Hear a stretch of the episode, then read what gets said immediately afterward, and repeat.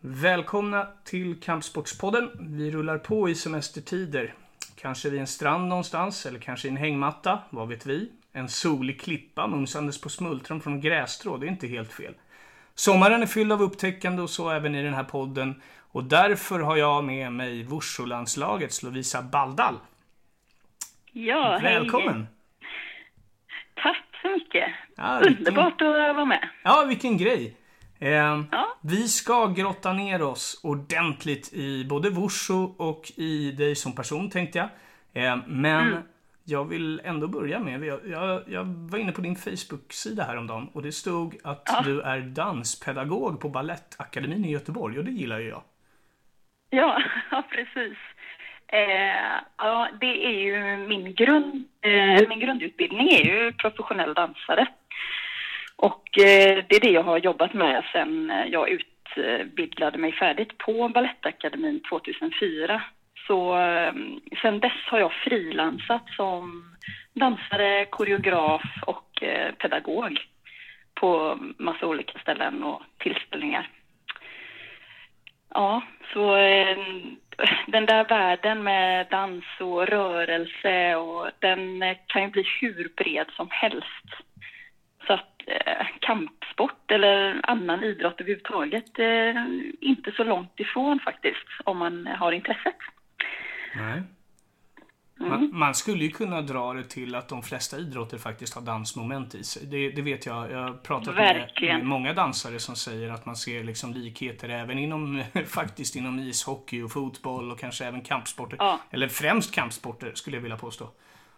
Ja, absolut. Absolut. Nej, det, är, det är jättespännande. Det är, har man börjat i en eh, ände och man bara lyfter blicken lite till ett annat ställe, då ser, börjar man ju se röda trådar liksom överallt. Ja. Och eh, det är det som är så himla skoj, att det tar ju liksom aldrig slut egentligen. Det finns hur mycket som helst att göra. Ja. ja, men det är lite som konst i, i, i- i stort va? Ehm, Det sägs Ja. ju det att det fina med konsten är ju att det aldrig tar slut. Ja, exakt. Och att det finns, eh, det finns ju inga begränsningar. Man kan ju variera och kombinera i det oändliga. Eh, och det tänker jag är, det är både inspirerande, alltså rent konstnärligt, men också eh, för att ha en hållbar kropp så är det ganska nyttigt att få influenser från olika riktningar. Mm för det är ju det där när man håller på med en extrem eh, idrott eller eh, så, då, då kommer det ju gärna slitage och skador och sådär. Och eh, har man en eh, öppen syn för rörelse så tror jag att det gör att man kan göra sina passioner längre i livet. Ja, Mm. Och eh, hur länge har den här passionen varit ditt liv? eh, dansen eller Ja. kampsporten? Nej, vi, vi kan börja med dansen. Ja, dansen. Ja, du. Eh, jag kan väl ha varit eh, 14, tror jag, när jag hängde med en, eh, en tjejkompis på en eh, dansklass. Och eh, ja, hon var väl... Hennes intresse avtog, men jag blev fast ganska fort för att jag insåg... Alltså, jag har också alltid hållit på med rörelse i någon form. Eh, och det var en del lagidrott, handboll till exempel, eh, en längre period. Eh, men jag var lite liten i kroppen, jag var inte lika eh, tuff så att säga på plan som de andra, men jag var snabb och sprang runt själv ute på kanten. men det där med att, ja, att klaffa där i den lagidrotten, det, funkade inte riktigt för mig just då. Så i den tidsperioden så gjorde jag den här, provade jag den här dansklassen och insåg att gud, jag kan ju göra något. Jag måste ju inte ha ett lag. Jag kan ju göra något själv, liksom, stå på egna ben. Eh, och sen gick det väldigt fort. Att jag kände att eh, oj, det här var jättekul med musiken, rörelsen, utmaningen. Eh, jag gillar ju verkligen att jobba hårt med kroppen och det fick jag där. eh, och jag blev, fick uppmuntran och fin kontakt med ja, fantastiskt duktiga lärare. Och där är ju en, en stark eh, nyckel liksom för att man ska fastna och fortsätta. Eh, så ja, jag fortsatte och när jag skulle börja på, eller började på gymnasiet, då hade jag väl mer eller mindre bestämt mig att det, jag måste göra dans, jag måste hålla på med det. Och eh, som 14-åring att börja med det, det är ju ganska sent om man vill eh, jobba Ja, professionellt som dansare egentligen. Eh, men det har, ja, det har sina för och nackdelar och det beror lite på vilket spår inom dans eh, man väljer. Eh, om det ska funka liksom, om man börjar så sent. Eh, så, och jag har, valt, jag har ju valt att jobba mer i en modern eller showriktning och då är det lite mer tillåtande än om du ska göra en statisk ballett. Då krävs det att du börjar eh, mycket, mycket tidigare och eh, nischar dig mer inom det liksom. Mm. Eh, så, mm, ja, ja. Mm. Är du med i uppsättningar och sånt själv eller lär du ut till folk som är med i uppsättningar eller hur fungerar det?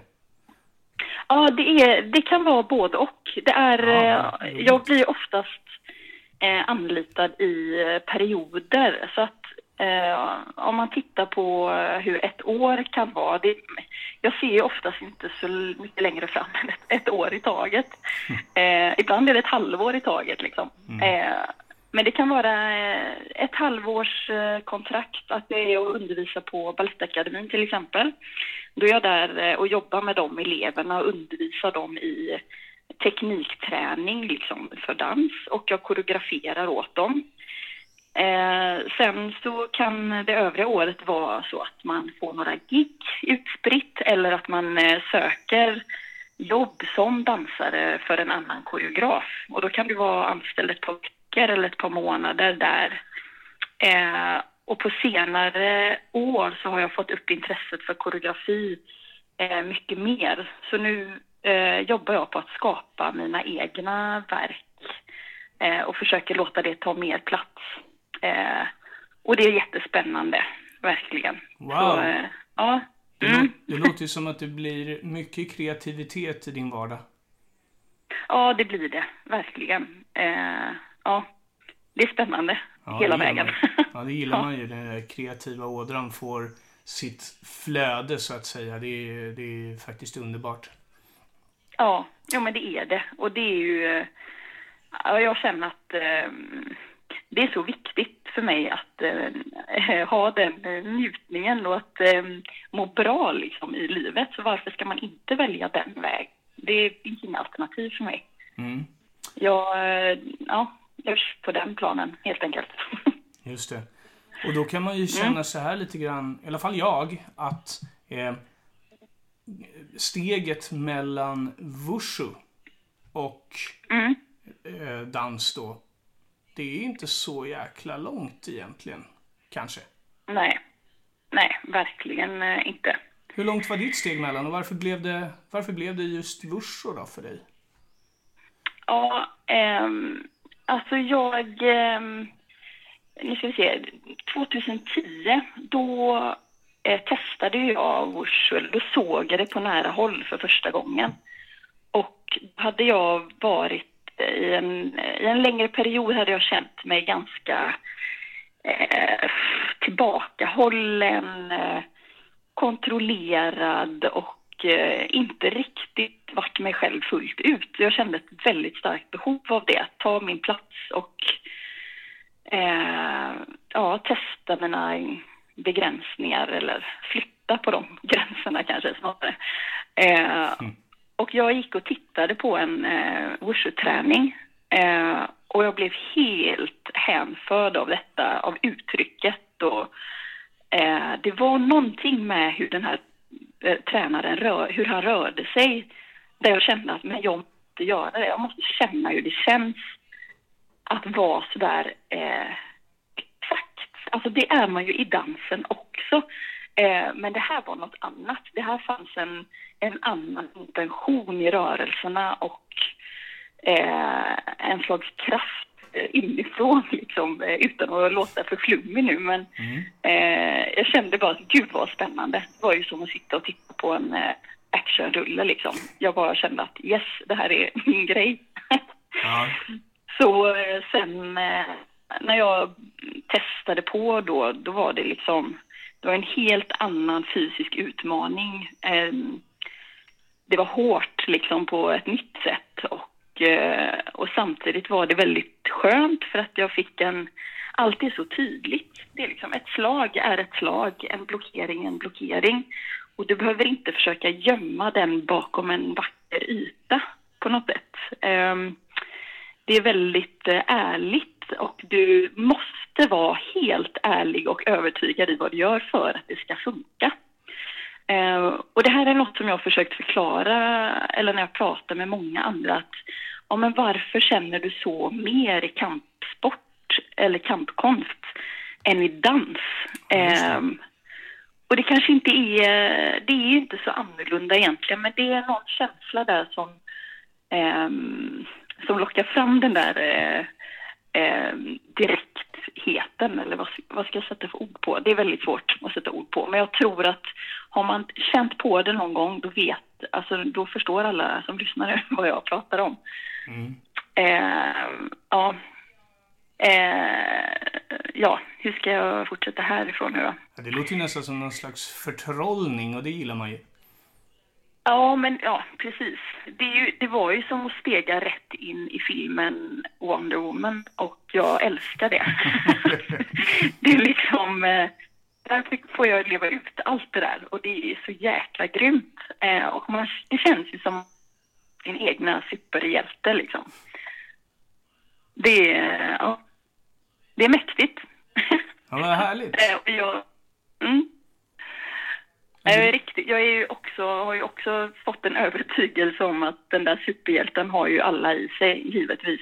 Eh, och det gäller bara att hitta sin grej. Det kan ju vara vad som helst. Eh, det måste ju inte vara kampsport bara för att jag gillar det, men eh, det kan ju vara löpning eller eh, eh om man håller på med något kreativt liksom, eller som lockar fram tiden där man känner att men här detta är jag verkligen. Här kan jag vara mig själv fullt ut. Och då växer eh, Man växer sa du. Eh, och då ja. tänker jag mig att kan man inte växa och också växa ihop? Och då tänker jag mig dans och wushu mm. då som du säger. Eh, kombinerar mm. de varandra bra? Eller, alltså för, för din del, så att säga. Vad sa du, om de kompletterar varann? Kompletterar jag varann? Ja, just det. Ja, det tycker jag verkligen. Jag får ju ut, Ehm, jag får ut jättemycket positivt från eh, de båda. Ehm, I dansen så kan jag känna, nu när jag koreograferar till exempel, då är ju en av mina stora utmaningar nu, det är ju att föra eh, danskonsten med kampkonsten och ta reda på var ligger, alltså var är själva mötet? Vad handlar det om? Vad är kryddan? Eh, vad är det som sker? Alltså när kan man se i en rörelse att ja, nu dansar den här personen och där kommer till in kampsport. Mm. Eh, måste det tydligt som att ja, där är en piruett och där är en spark?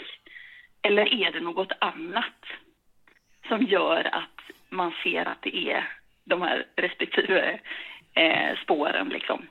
Just det. Eh, ja, och jag känner att jag har fått eh, ja, men väldigt tydliga förändringar som har blivit i kroppen kan jag tycka är eh, förankringen med golvet. Eller tyngden har blivit tydligare för mig, eh, även i dansen. Eh, för att nu vet jag, jag kan jobba med min tyngdpunkt på ett eh, mycket stabilare sätt nu än vad jag gjorde innan. Jag förstår mer vad det, vad det handlar om. Eh, Medan jag i, eh, när jag kör wushu, då kan jag ju eh, anamma allt det som jag har fått med mig redan från dansträningen. Alltså eh, eh, koordinationen, uttrycket, eh, locka fram det. För det är ju ändå en, det är en teatral eh, bit i wushun också när du ska tävla till exempel och stå på mattan. Du har ju en viss, eh, ett visst uttryck när du gör det som du får poäng för. Liksom. Eh, och den känslan när du gör det, det lockas ju fram i, i rörelserna och då blir det en, en som höjer hela, hela upplevelsen av det när man tittar på det och när man gör det. Eh, så att ja, jag får absolut, det, bygg, det är liksom broar över hela tiden mellan mm. de här eh, de respektive spåren. Mm. När eh, fick du känslan av att, att du var bra i, i Wushu då? Att fan, det, här kommer, det här kommer räcka långt? Eh, ja du, det är en bra fråga. Eh, för att jag, jag, eh, jag har nog inte tänkt riktigt att eh, oj vad bra jag är. Utan jag tänker nog, nog mer att gud det här, det här eh, gillar jag så mycket. Jag måste bara göra detta och jag struntar i vad det kommer att krävas. Det här ska jag göra. Eh, och då kämpar jag tills jag har det jag vill, så att säga. Så Mm. att, ehm, jag har aldrig, jag är fortfarande är jag ju väldigt, eh, jag är jättekritisk eh, i vad jag gör och är långt ifrån klar liksom. Jag ser ju det hela tiden, vad jag måste jobba på. Eh, och ju högre upp man kommer, desto mer ser man att det är kvar. det är den klassiska eh, bilden. Men, ja, eh. Eh, jag kände väl att men jag började där 2010, första träningen på i januari någon gång och sen till eh, sommaren så stack jag iväg till Kina och tränade i tre veckor i Shaolin-templet och, var, och då var jag väl ganska så här, "Ja, ja men jag är ju bara fast. det här gör jag ju inte för att det är lite skoj utan det här måste jag göra nu. Just det. Ja. Hur, hur, där, om vi stannar där lite. Hur var det? Sticka iväg till Kina i tre veckor och träna i ett tempel? Ja, det var, det var som eh, att vara ett barn i en godisaffär. Ja. Det var eh, ja, som att köra in i, eh, ja, där i centrumet för, eh, för Wushuns födelse. Det är ju det också just där i Shaolin-templet. Eh, Men eh, vet man, första resan till Kina och omställningen till, till landet och eh, hur mycket folk det är och hur det fungerar, maten och kulturen och allt det där. Och så ska man ta bussen ifrån tågstationen upp till eh, templet då, Shaolin-templet. Då kantas ju den här vägen av kampsportskolor med massor av eh, studenter i likadana träningsdräkter och utför olika former och eh, teknikträning då på exakta led. Man blir ju jätteimponerad liksom. Eh, och så däremellan är det då vapenbutiker eh, på rad. Så Wow. man blir helt till sig. Det är en fantastisk eh, inledning.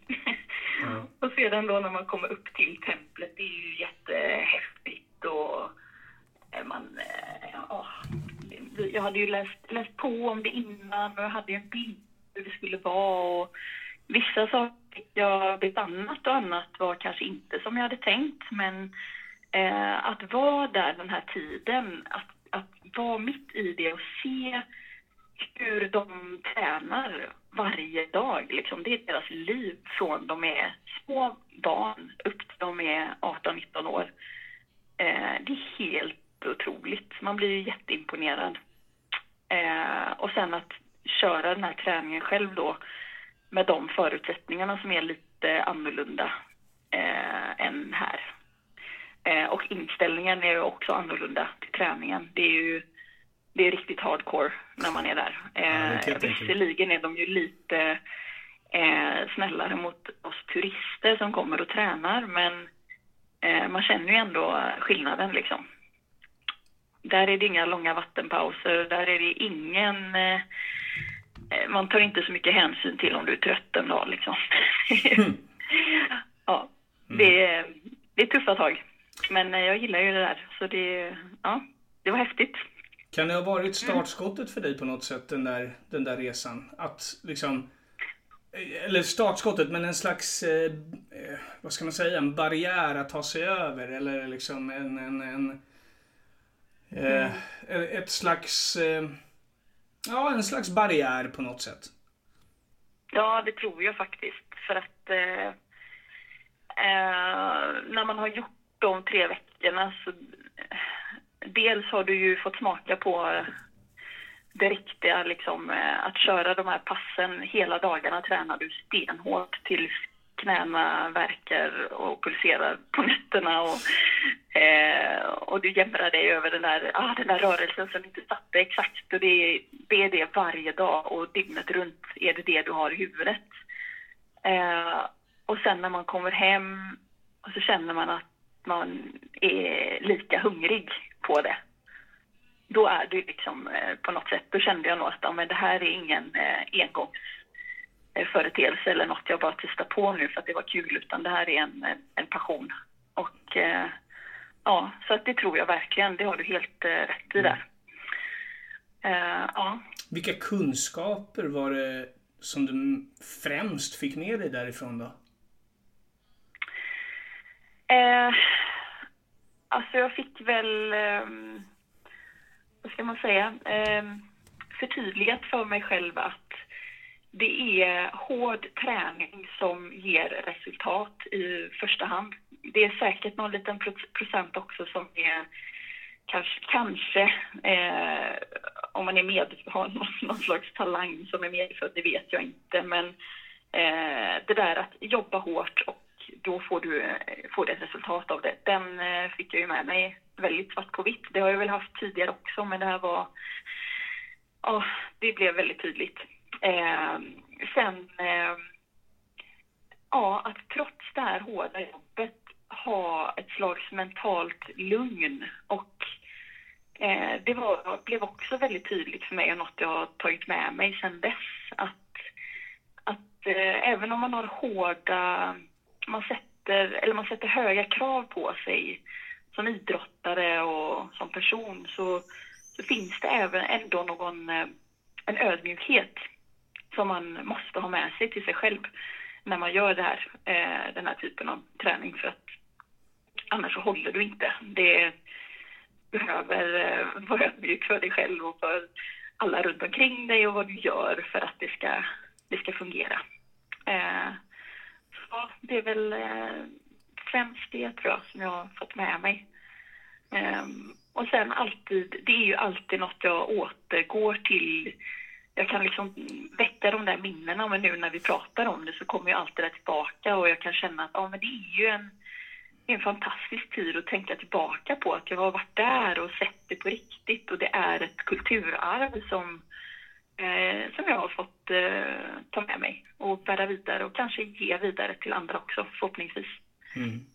Mm. Ja, alltså, jag, jag, sitter och förlorar mig själv här i tankarna på det här med att träna i tempel. Ser framför mig lite så nästan Crunching Tiger, Hidden Dragon eh, feeling på något Absolut. sätt. Absolut. Eh, ja men åk dit. ja det måste vara helt underbart. Ja. ja. Mm. Men, men du, ja. eh, du blev uttagen till landslaget också.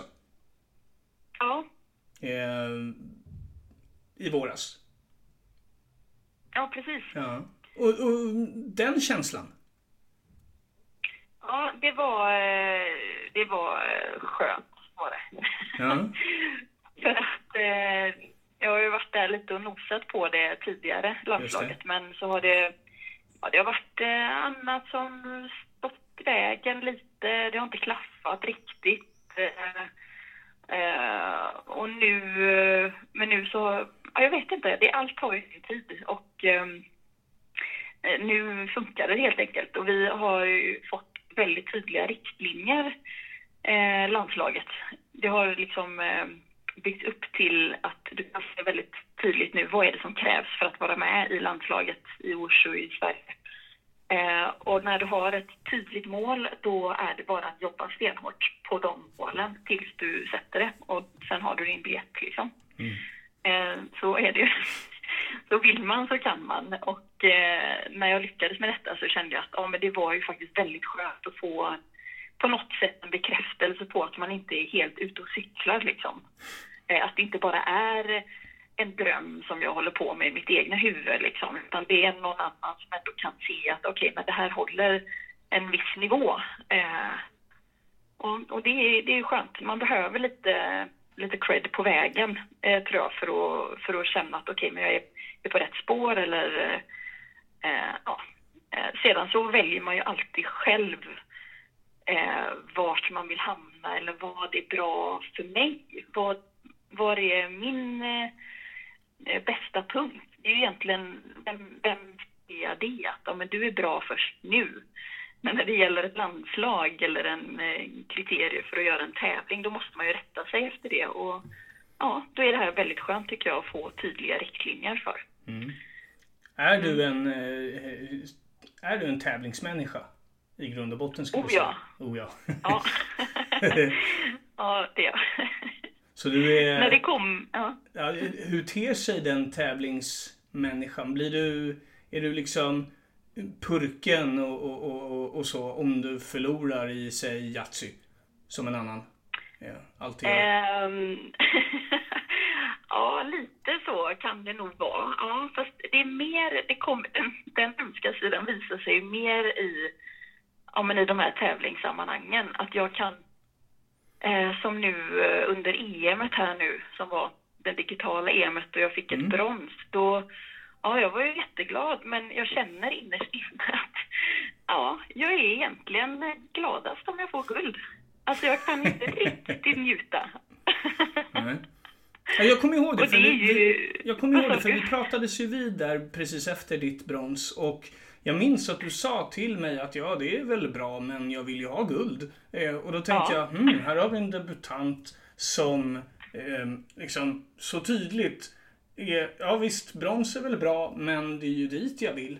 Eh, det tyckte jag var på något sätt eh, skönt och befriande, men det är ju också inte speciellt ovanligt inom bud och kampsporter att folk svarar på just det sättet. Så att jag tänker mig att mm. man kanske... Det, det, det finns något där, där man liksom en, ett mål på något sätt kan aldrig bli bara ett delmål. Utan ett mål är ett mål, Nej. om man säger så. För många ja. som jag har träffat på i alla fall. Och det tycker jag är ganska häftigt. Ja, men exakt. Nej, för annars hade jag inte hållit på med det på den här nivån. Alltså jag... Eh, och det är inte... Eller jag, det känns ju som man låter så himla arrogant. Men eh, liksom att, ja men jag är bara nöjd om jag får guld. Men, men det har ju med min egna, alltså med kunskapen att göra också. Att jag ser, när jag ser den här filmen på mig själv så mm. förstår jag varför jag inte fick guld. Att jag ser att, ah, ja, nej men jag vet ju, vi har ju det där och det där att jobba på. Mm. Det är ju inte konstigt för att jag hann ju inte sätta de bitarna nu och jag har inte, ja, just de här formerna har jag inte ägnat mest tid åt. Så det är inte konstigt. Men jag ser också att okej, okay, men jag vet att jag kan bättre. Jag vet hur mycket hårdare jag kan köra liksom. Så att det där guldet, eh, jag ska bara ta det liksom. mm. Ja, det är intressant. Och eh, vi kan väl komma in lite grann på det då, det digitala EMet som var här i, i april. Världen är ju som mm. den är just nu och eh, det, det, ja, vardagen har ju förändrats för oss alla på något sätt. Eh. Och så även då för, eh, för er inom Wushun som alltså fick ert EM. Det skulle väl gått i, skulle det gått i Moskva egentligen, har jag för mig. Ja. Ehm, det blev ju inställt men istället gjorde man den här digitala lösningen då som där, ja du kan ju berätta lite mer om det. Ni fick ju skicka in filmer och de bedömdes, eh, poängbedömdes och så. Ja, exakt. Ja, vi fick eh, eh, tydliga instruktioner om hur vi skulle spela in eh, en tävlingsform då.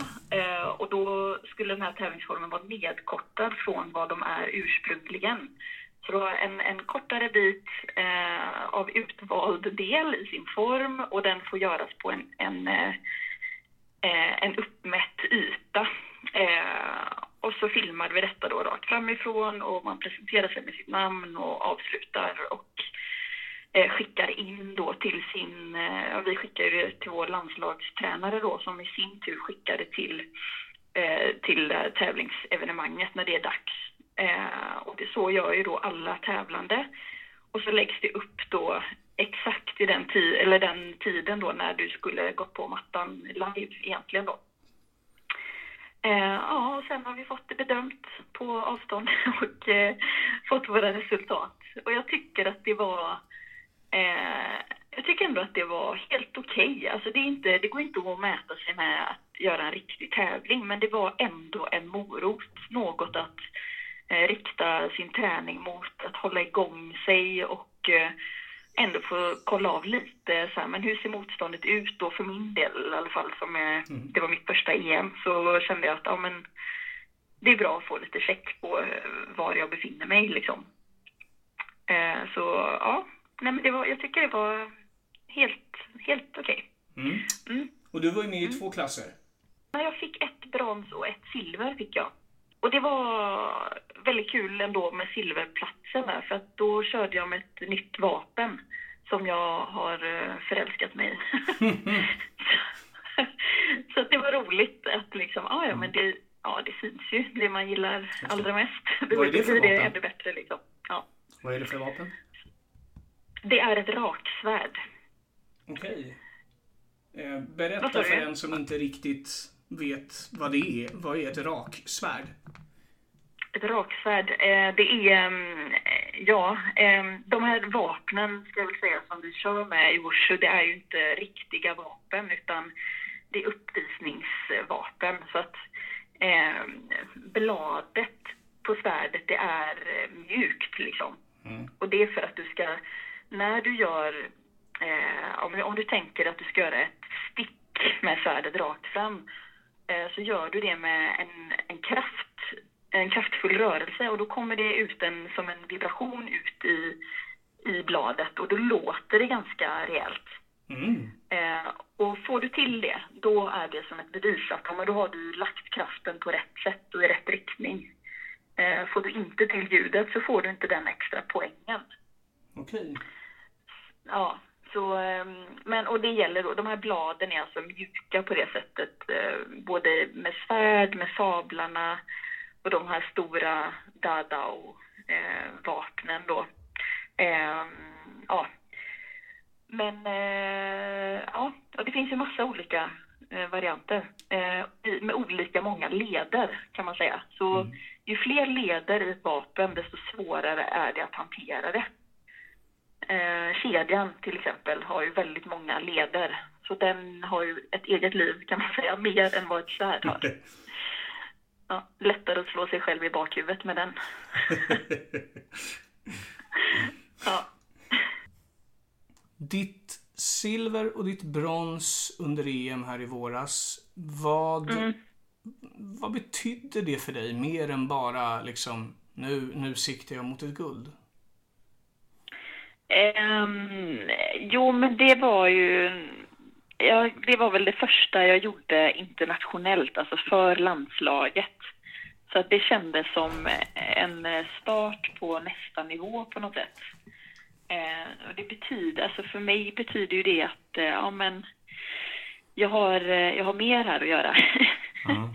eh, så att jag kan, jag kan liksom se en fortsättning på mitt jobb och Eh, ja, att jag känner att ja, men jag får blodad tand helt enkelt. Eh, ja, jag vill mer och eh, det är roligt att känna det. Mm.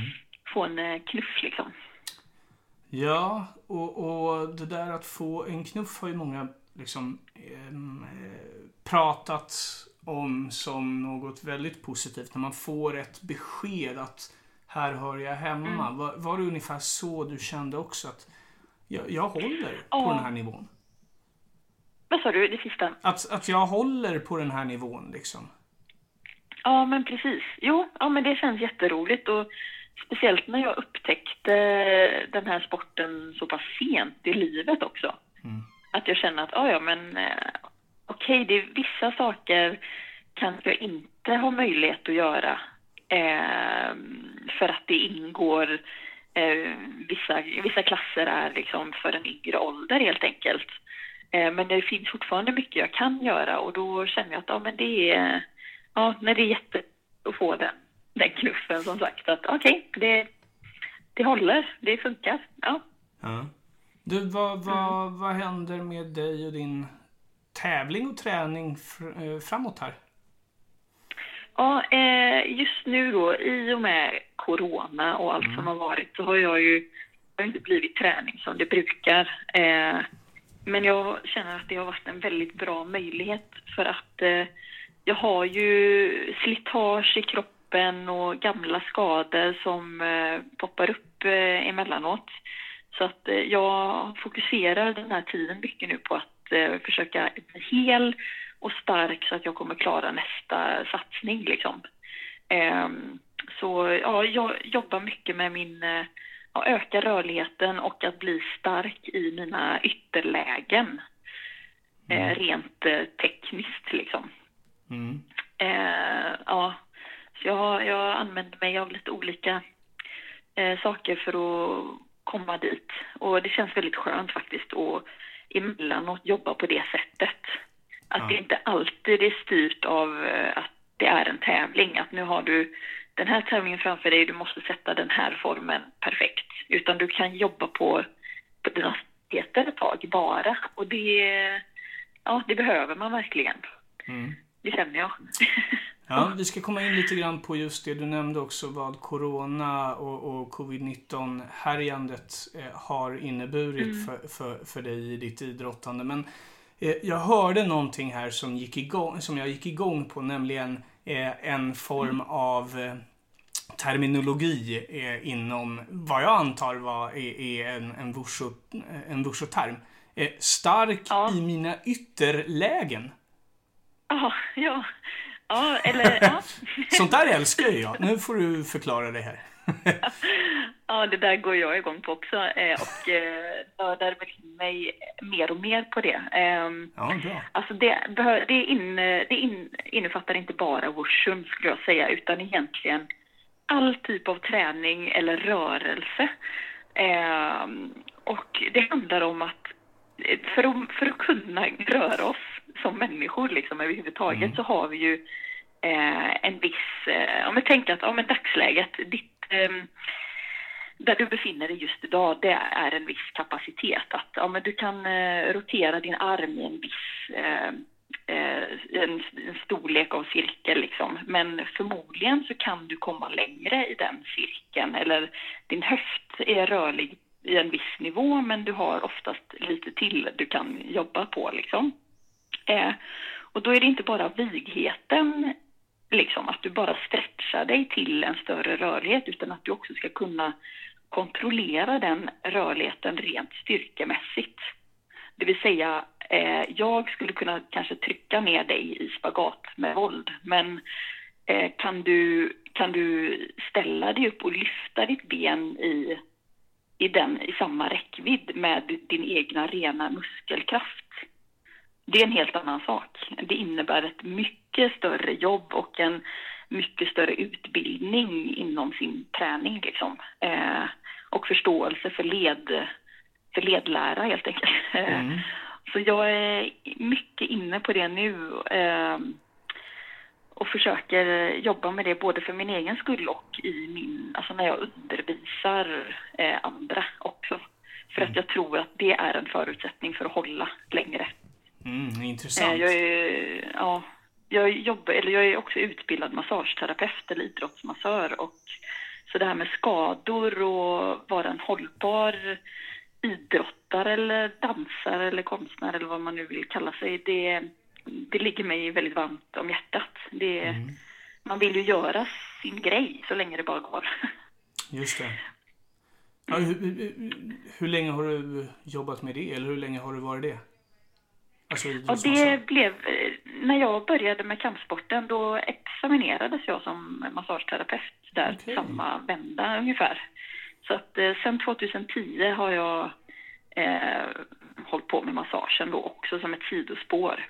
Eh, och det, var, det började jag för att jag fick en längtan efter att förstå mer teoretiskt vad det var som hände i min kropp när jag jobbar fysiskt. Eh, plus att det är en jättegod känsla när man kan hjälpa någon annan att må bättre. Liksom. Mm. Det förstår jag. Så, ja. Det förstår Mm. jag. Så, eh, massa, eh, massage, idrottsmassör, massageterapeut kan man säga. Eh, Mm. Danspedagog, landslagsmedlem i, i Wushu. Alltså, Mm. eh, har, dina, har, ditt, har ditt dygn lite fler timmar än mitt? Eh, nej. jag kan också till, jag klämmer in lite liv som hästmänniska också. ja, det är okej. ja, det ante mig, höll jag på att säga. Eh, nej, men eh, häftigt. Du, eh, ja, det är många som ställer den frågan, men eh, mm. en prioriteringssak, det där. ja, okej. Okay. Ja, nej, om du säger det så. Eh, ja. Nej, men det, det, det är kul för det är det är ju, vi, I förra avsnittet, eh, som vi kan tipsa mm. om, eh, så hade vi Simon Kölle som är chefredaktör för Fightermag. Eh, och vi ja. var inne lite grann på just det här eh, människotyper in till kampsport och så eh, i ett segment mm. där, där. Där han tog upp att eh, man kan man kan i princip komma som nybörjare till, till en av eh, föreningarna i, i 40-årsåldern och aldrig hållit på med någon, någon idrott överhuvudtaget eh, förut. Mm. Och så kan man komma till kampsport och man blir välkomnad och man kan bli bra på det dessutom. Eh, och det kan gå fort. Ja. Så det, ja, det, det, finns någonting där som, som, som är en... Ja, det, det, är någonting som, som jag går igång på i alla fall. Som ja, men verkligen. Verkligen, jag håller helt med dig. Och den, det är en, eh, en grundkänsla som jag också har känt eh, inom kampsporten som jag aldrig har eh, uppfattat någon annanstans faktiskt. Alltså att det är, det är en familjär känsla. Mm. Alla, alla får vara med. Eh, man umgås ge, över alla åldrar och bakgrunder och det är liksom, det handlar inte om, eh, alltså det handlar om kampsporten, det man gör och man gör det tillsammans och eh, det spelar ingen roll eh, jag kan träna med, jag tränar med folk som är eh, i tioårsåldern ibland.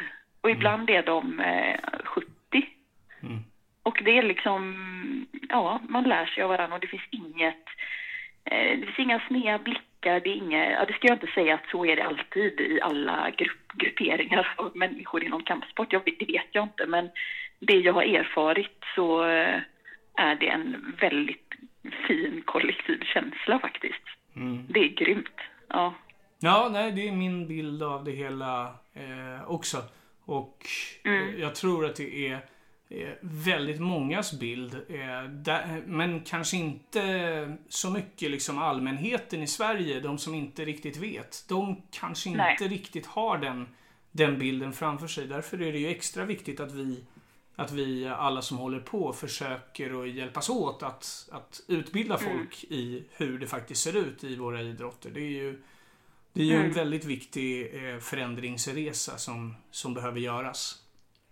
Ja, det, det, är det absolut. Det stöter jag ju på titt som tätt när jag rör mig inom andra fält. Alltså i kontakt i, det kan vara i dansvärlden eller mm. i hästvärlden då, det också är en hel del. Och, och då blir man ju ibland ifrågasatt och, och liksom folk undrar, men är det inte väldigt våldsamt och varför ägnar du dig åt det och, och föder inte det mer våld och så vidare. Men då är det för att de har inte varit där själva. De har inte eh, varit i en dojo eller en, en kampsports, ett kampsportssammanhang. Eh, förutom kanske de har sett något på tv lite hastigt och då visst, då kanske man fattar sig en viss, eller får en viss uppfattning om det liksom. Men eh, man behöver, som med allt, behöver man ju dyka lite djupare för att få förståelse. Ja, mm. ja så är det absolut. Ehm, mm. Och på de djupaste vatten finns det fortfarande outforskad eh, mark, om man säger så. Ehm, ja, ja. Dit, eh, dit ja. Mä mänskligheten inte når helt enkelt. Ehm, Nej, precis. Men du, Corona och covid-19 har ju eh, varit påtagligt eh, under våren. Mm. Eh, hur, ja. har, hur, har, hur har pandemin påverkat ditt idrottsutövande? Vad sa du, själva tränandet? Ja. Eller? Ja. Mm. Mm. Eh, ja, men eh, ja, för det första har ju de eh, ordinarie träningarna för oss ställts in, så att jag har ju inte haft eh, min coach hos mig lika, lika mycket som, som vi har annars, eh, även om det har blivit en del. Och vi har, vi har kunnat träna tillsammans utomhus när det har tillåtits bra väder och så.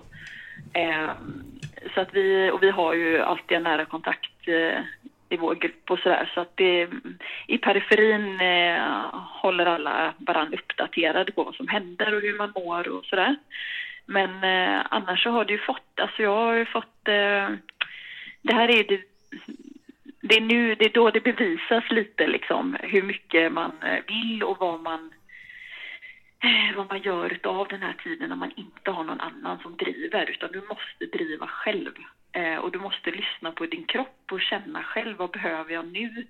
Ja, det är detta, ja då får du ta det i kragen, även om du känner att det är lite trist att göra det själv liksom. Men det, eh, ja, jag har försökt att hålla mig eh, eh, ja, men dels att lägga upp saker på sociala medier eh, och också att ta del av andras eh, vad de gör. Eh, och vi har ju en tät kontakt med landslagstränaren och skickar eh, hela tiden till honom att ja, men nu har jag genomfört det här och det här passet eller jag gör den här träningen denna veckan.